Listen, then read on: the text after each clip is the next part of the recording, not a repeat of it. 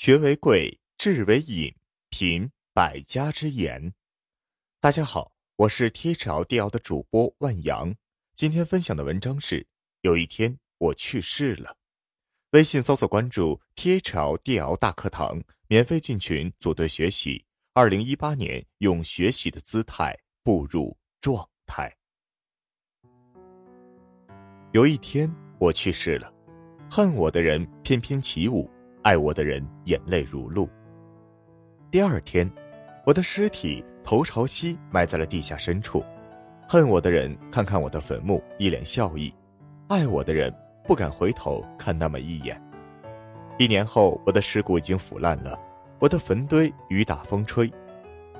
恨我的人偶尔在茶余饭后提到我时，仍然一脸恼怒；爱我的人夜深人静时，无声的眼泪向谁哭诉？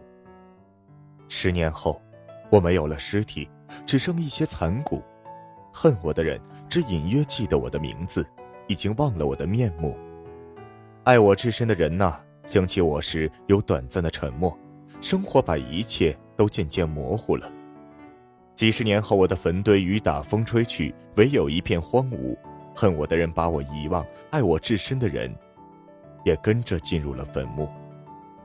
对这个世界来说，我彻底变成了虚无。我奋斗一生，带不走一草一木；我一生执着，带不走一份虚荣爱慕。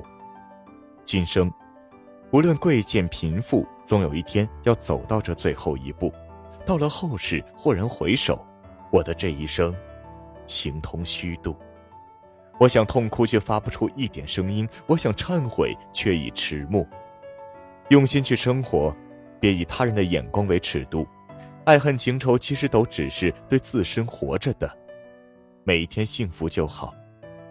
珍惜内心最想要珍惜的，三千繁华弹指刹那，百年之后不过一捧黄沙。